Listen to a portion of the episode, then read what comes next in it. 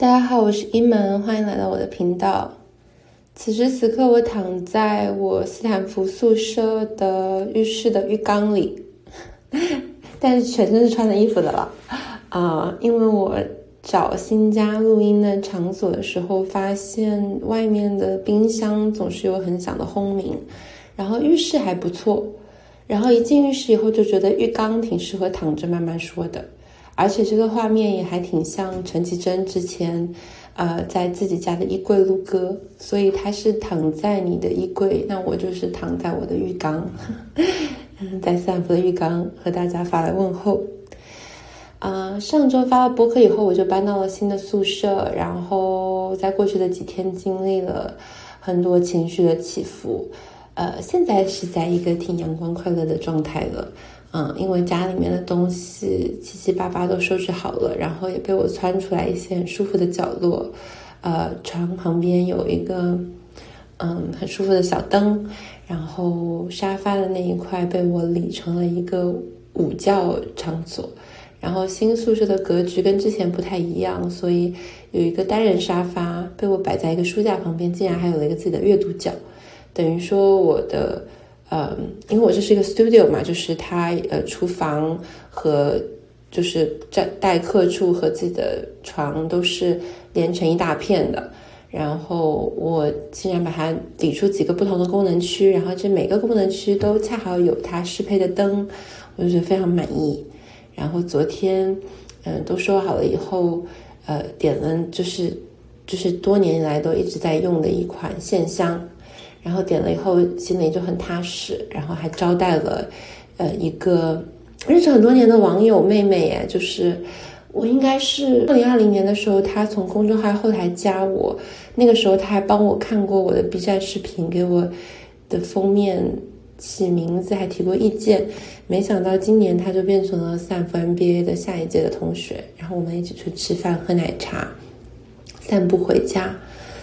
觉得挺快乐。嗯，这次搬家回来其实还蛮意外的。呃，在前两天经历了很黑暗的时刻，我也不知道为什么。其实，其实搬家这件事情对我来说也不是第一次了。就是从十五岁到现在，恨不得每一年都要搬家。除了在上海的时候有几个房子是住了两年以上的，其他时候每年都要搬家。嗯，为什么这次搬回？斯坦福，对吧？因为我觉得这是我第二年来，不是第一次来，就觉得这么痛苦呢。后来我想了一下，可能是因为，嗯，就是去年来的时候还是有一种新鲜感的，今年来的时候就是没有新鲜感。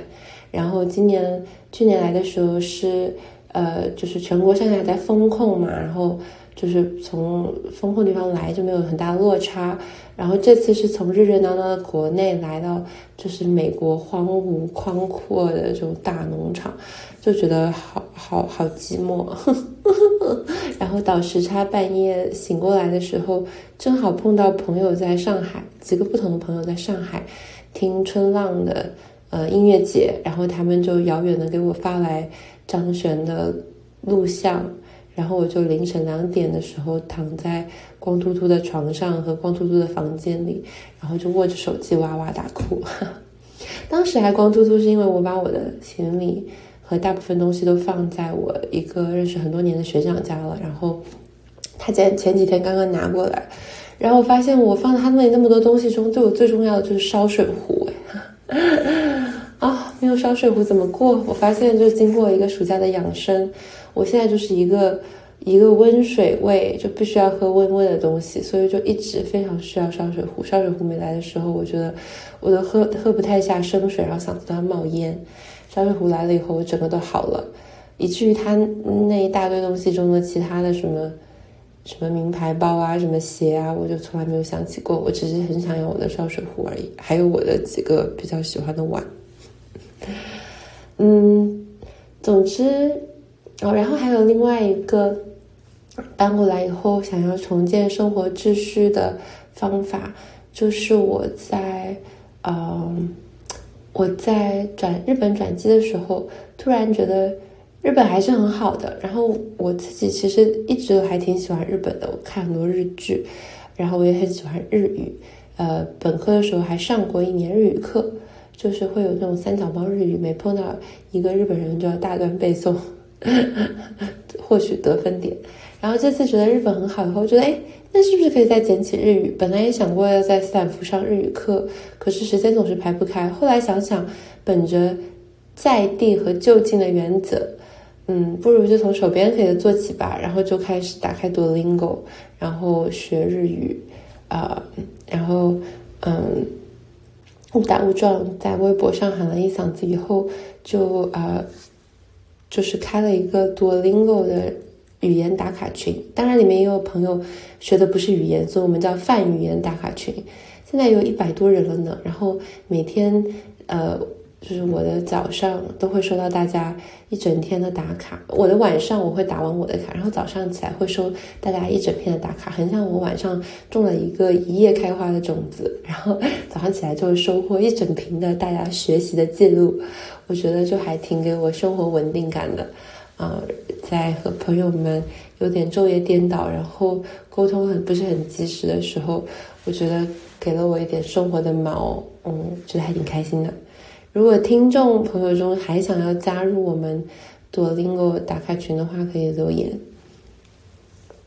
然后前几天刚搬来时候，还有一个惊魂的时刻。就是我晚上睡觉的时候，一开始因为房子里面可能因为是老旧的，然后又被晒了很久，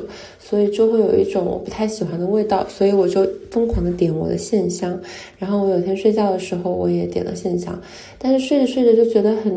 有一种那种烟尘入肺的感觉，觉得很呛。但是我觉得哦，可能是线香吧，我也不知道，没有多想。结果十一点睡了以后，十二点多就醒了，真的被那个烟尘呛醒了。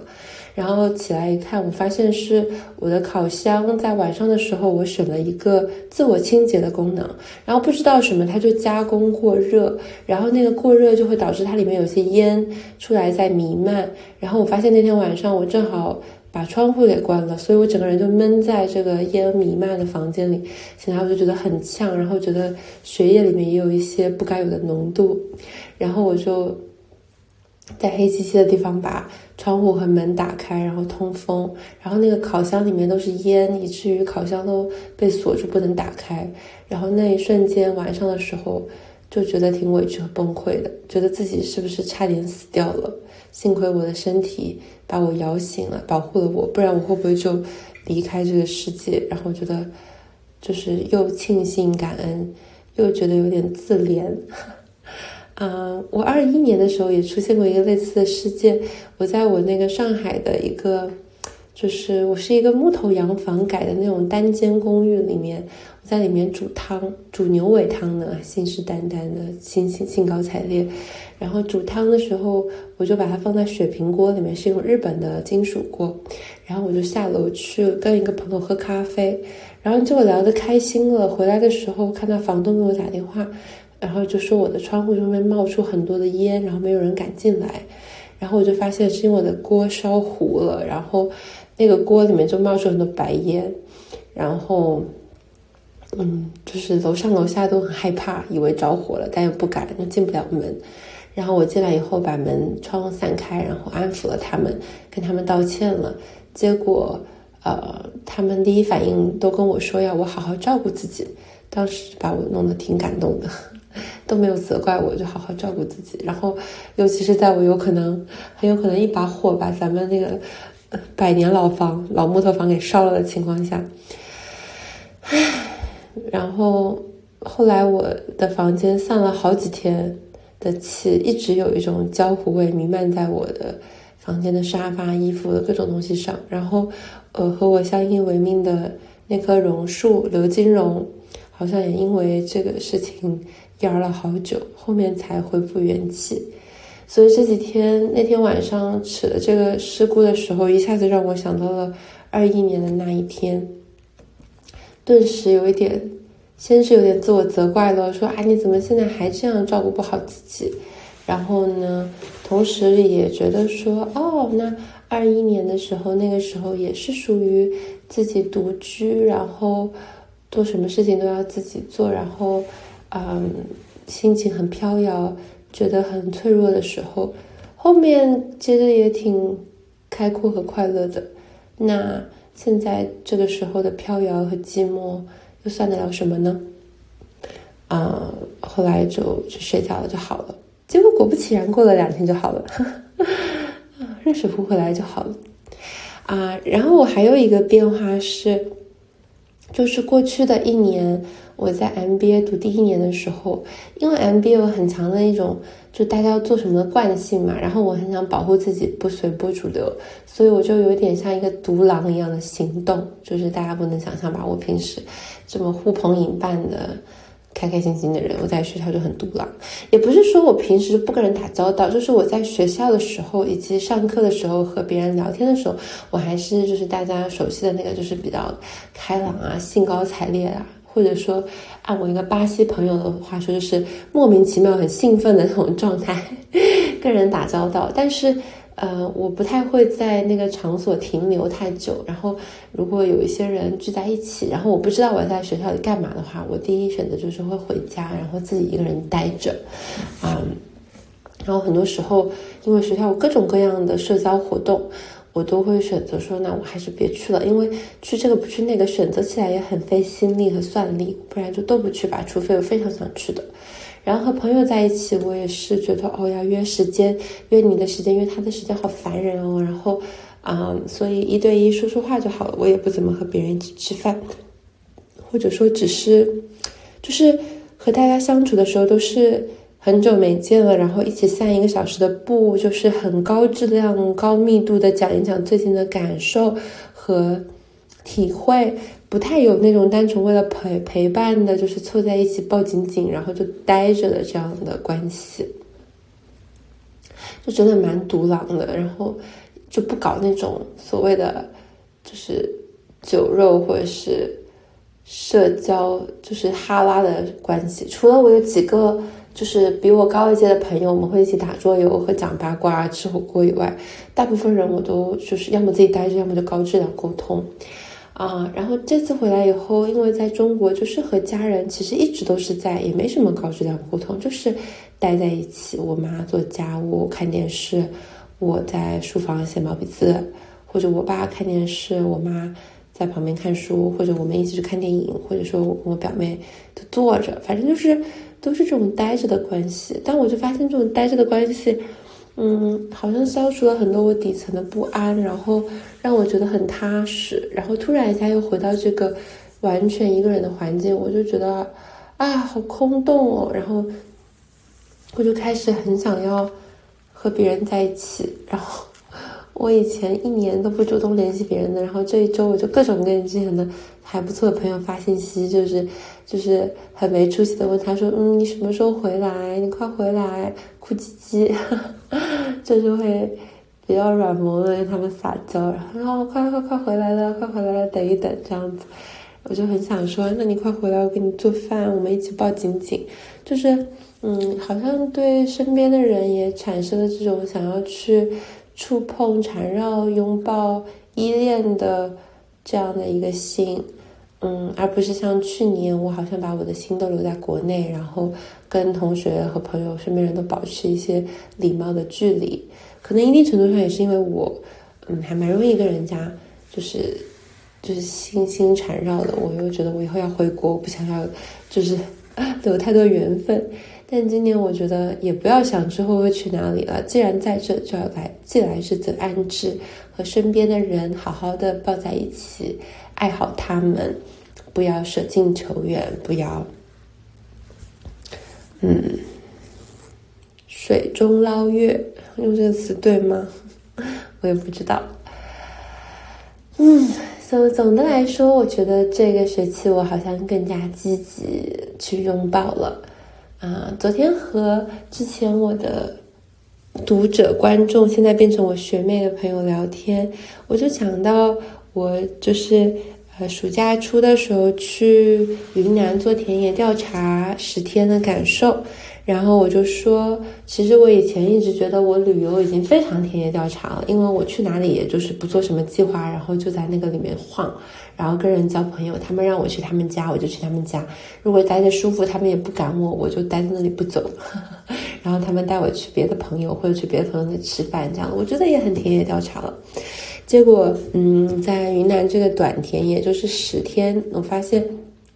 跟旅行不太一样的是，旅行的这种田野调查基本上只用停留在和陌生人的最甜蜜、最惊鸿一瞥的初遇中，所以两个人因为地势的差异和背景的不同，然后萍水相逢，带着一种天然的新鲜和让人眩晕的，呃，就是那种迷幻，呃，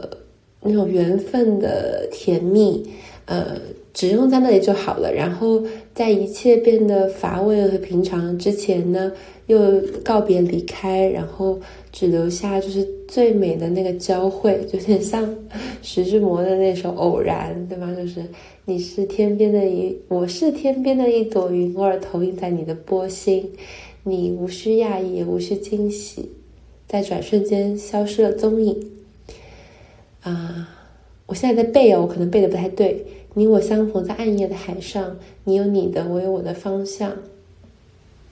你什么什么最好你忘掉，这交汇时什么什么的光亮。Anyways，大概就是这个意思，就是你只用停留在最甜蜜、最顶峰的那一个片刻，你并不需要去忍受它中间后面的摩擦和乏味。但是田野调查虽然我们这个很短哦，十天，但是我也感受到了一个，就是最开始的新鲜，到后面的回落，然后到有一点点难以忍受，然后惯性的想要去下一个场地、下一个场所，再去体验那种新鲜和那种就是糖分涌涌到大脑的那种刺激性。嗯，但是被按在原地以后呢，经过了那种难忍的想要走的。之后又好像就是坠落以后进入了下一个爬坡，嗯，好像又开始从熟悉中和摩摩擦中，呃，体会到了就是咂摸出了一些新的滋味。就比如说会发现哦，原来这三个村子里面都有一些这样那样的共性啊，他们就是白族的特点吧。然后这三个村里面的这个奶奶是那个爷爷的表。表姐，然后那个那个爷爷是这个奶奶的侄子，就是你会看到他们之间的关系，好像就更了解深入了一些。然后又通过好几次不同的造访，你会发现啊，原来农村的人的社交是这样子的方式。啊，第一次他会特别跟你讲客气，但是第二次其实你是需要有一点回礼的，不然你就是不讲理。然后你回了以后，他就知道哦，你这个人是可信任的，然后又再跟你亲热一点，这中间是有一些你来我往、层层递进的。所以呢，在经过了新鲜之后，又经过了一些破灭和 想要逃跑，然后再进入一种关系的新模式，然后关系会产生一种新的质地。你会带着一种新的、新鲜的眼光去体会出下一层滋味。嗯，我觉得我现在跟 MBA 的关系可能也有点这样吧，就是第一年体会了一开始，嗯，非常新鲜和蜜月，然后自己觉得一切都是崭崭新的，到中间难免的会遇到一些失落、啊失意、挫折、摩擦，然后就是不符合预期的地方，或者没有预料到。会不喜欢的地方，然后会变成有一种，就会生出一些抗拒和一些隔绝，或者是一些拒绝。然后在后期的时候，好像慢慢抗拒会有一点点被化掉，嗯，会觉得这个抗拒有些徒劳，会觉得被抗拒的那些东西和被，就是先是抗拒，然后有点想要创造距离，但后面发现这种抗拒和这种距离。这种矛盾可能也都是我想象的，其实也是没有必要的，是我自己创造的一个对立。然后现在我再回来的时候，我想要感受是不是经过了一些抗拒，一些想要逃开，甚至一些隔离以后，可以带一些新鲜的眼光，更加积极主动，但依然鲜活，呃，不会觉得有点被迫的，就是又主动又自如又鲜活的融入其中呢？嗯，我也不知道，我不知道会和他的关系有什么样新的质地。我嗯，现在的好状态，呃，才是倒计时一周内不知道在下一周会不会又被身边的人呼啸的能量和他们的方向席卷着，晕头转向，然后又感到很多的同辈压力或者说是社交压力，所以我也不知道。但播客的意义就是我先把我现在状态记录下来。那我现在的状态是乐观的，嗯，是充满希望的，然后呃呃，非常怎么说呢？身上是很有劲儿，但是底层又颇为平静的这样的一个状态。我非常喜欢我现在这样的状态。嗯，最后讲一讲这个学期感兴趣的事吧。嗯，这个学期我要上我们学校的几大名课。嗯，我们在 MBA 第一年的时候，其实自己能选课的余地比较少。第一个学期大部分的课都是定的，因为大家都有它必修的领域，只是说在一些必修的板块中，你可以选择高级、中级还是低级。如果是高级，你就要考的。嗯，我就没考，哈哈，但是还是给我把一个课分到高级，一个分到中级，一个分到低级。然后昨天我那个算是学妹问我吧，我就说，哎，都很好哎。低级的话就很轻松，中级的话就算是复习了，高级的话虽然就是听不懂，觉得自己很傻，但是到学期之后又觉得很有收获，所以我觉得都挺好的。他问我说，那你是不是什么都觉得挺好的？我说是的。后来我发现我好像没有给他什么有用的建议。Anyways，然后嗯，第一个学期的课都是定的，然后第二个学期和第三个学期是可以选一些课啦，但是因为那个时候你可以选的课就是跟二年级的人一起选，而二年级的人优先权，所以很多好课你也都选不上。所以我二三学期基本上都是上了一些还可以的课，必修的课以后，我就在我就在商学院之外上课，上什么画画课啊、设计学院的课啊、跳舞课啊什么的。然后现在到二年级，终于到我主场啦，可以选择一些厉害的课了。然后这个学期我就超走运，选上了我们学校的三门名课，一门就是 Touchy Feely，叫 Interpersonal Dynamic，就是一个讲深度关系的课。这个课应该是斯坦福最有名的一节课，基本上就是，呃。我现在还不了解啊，但总的来说就是，呃，分成十二个人的小组，然后每周花什么六七个小时就抱头痛哭，谈论感受，是不是讲起来很玄乎？嗯，这节课是我就是之前报考斯坦福就非常向往的一门课，然后从录取到现在的这两三年，我其实这个人在感情的丰沛程度和细腻程度上好像又有了进一步的解放，但同时也在。体会如何更好的驾驭和觉察这些感情，所以我现在还蛮期待这门课会给我什么感受的。所以 Touchy Feeling 是我最期待的课。然后另外两门名课，一门是写作课，商学院的写作课。这个课是一个得过十次普利策奖的《纽约时报》的记者做我们的老师来上的。然后还有一门课是 Acting with Power，是一个表演课。但是好像是跟权力有关，因为商业的世界充满了权力斗争嘛，所以就是 怎么样去驾驭这个权力，我觉得很妙。嗯，我这个人是在，因为第一个学期我们上的很多商业课都是理论课嘛，然后我我总觉得理商业理论没什么好教的，第一教的老师。很多都是就是学术界的嘛，他就是一路读研读博起来的，他都是很多学术理论的方面来教商业，那有什么好教的呢？你没做过，你只见过猪跑，没吃过猪肉，你怎么教呢？我觉得商业最大的就是得做呀，对吧？所以我上学期觉得收获大的反而是他会请一些行业中的从业人员，或者老师本身就是行业从业人的，我觉得是嗯才比较有用，就是关于具体的行业知识啊，或者是嗯。专业知识什么的，嗯，有几门课是确实从业过的老师教的，我觉得还受用挺多的。然后第二个，我觉得商学院其实最大的还是一些这种软实力嘛，就是提供一些人的实验室，然后通过这些人中间，这个人把我们放在一个高压锅里，然后这些我们这些米就跳跳跳跳跳跳，然后你就理解了一些蒸饭的道理。我觉得这种啊非常练手型的。然后软实力型的课是我比较向往的。然后上个学期这样的课有一个是关于，呃，就是就是团队合作的，我觉得有训练到还不错。然后这还有一个关于呃谈判的，稍微训练一下，我觉得不错。然后这学期即将训练的就是人际交流嘛，就讨论感感受，然后写作，然后还有表演和权力，哇，我觉得都还挺激动的。所以这些课我还挺挺期待的，啊，看看会怎么样吧。因为，嗯，我其实本科毕业后工作六年了，然后从一开始可能呃做咨询比较理论，然后后来做创业公司的第一份工作有点就是比较业务，呃，去实际的去跑渠道、去开店、去嗯。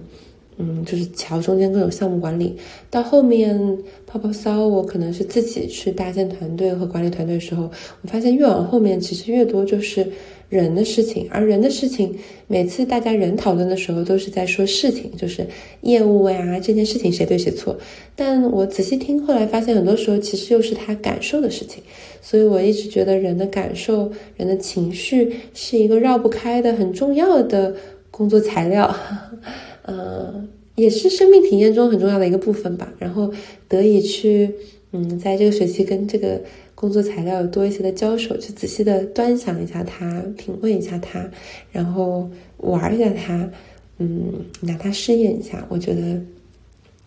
还是应该蛮有感受的。然后上学还有一件我上上一年很喜欢的事情。是我就是上个学期接手了我们中国学生会，然后和几个同学一起，我们就主办举办了一些请中国比较呃成功的，就是投资人和企业家过来学校讲课。然后我们请了真格基金的安娜，还有简单心理，还有小红书的 founder，然后来学校跟大家分享。一方面，我是很想让我美国同学看一看。中国的就是商业的人是什么样子的？因为他们在课本上总是有很多很刻板的印象，或者是在新闻上听到的都很夸张。但是他们实际看这些创业人，就知道他们是这么的鲜活，这么的有想法，这么的厉害。他们自然从他们讲的事情中就能感觉到中国这个经济体的活力和它的复杂。这个复杂，我觉得是很有魅力的。所以我就很致力于做这个事情。然后我还给谷爱凌写了邮件，她没回我。我这个学期还想给费翔写邮件，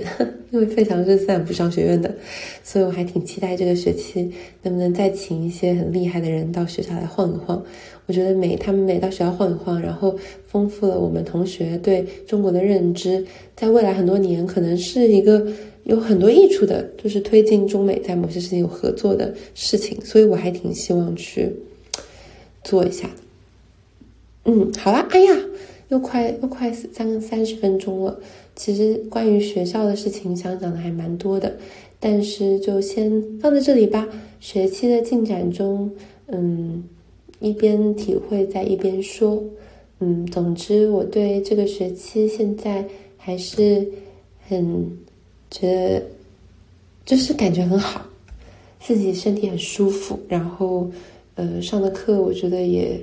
挺有意思。而且我这学期又要再上一门跳舞课，去年上了现代舞一级，今年要上现代舞二级，看一看会怎么样。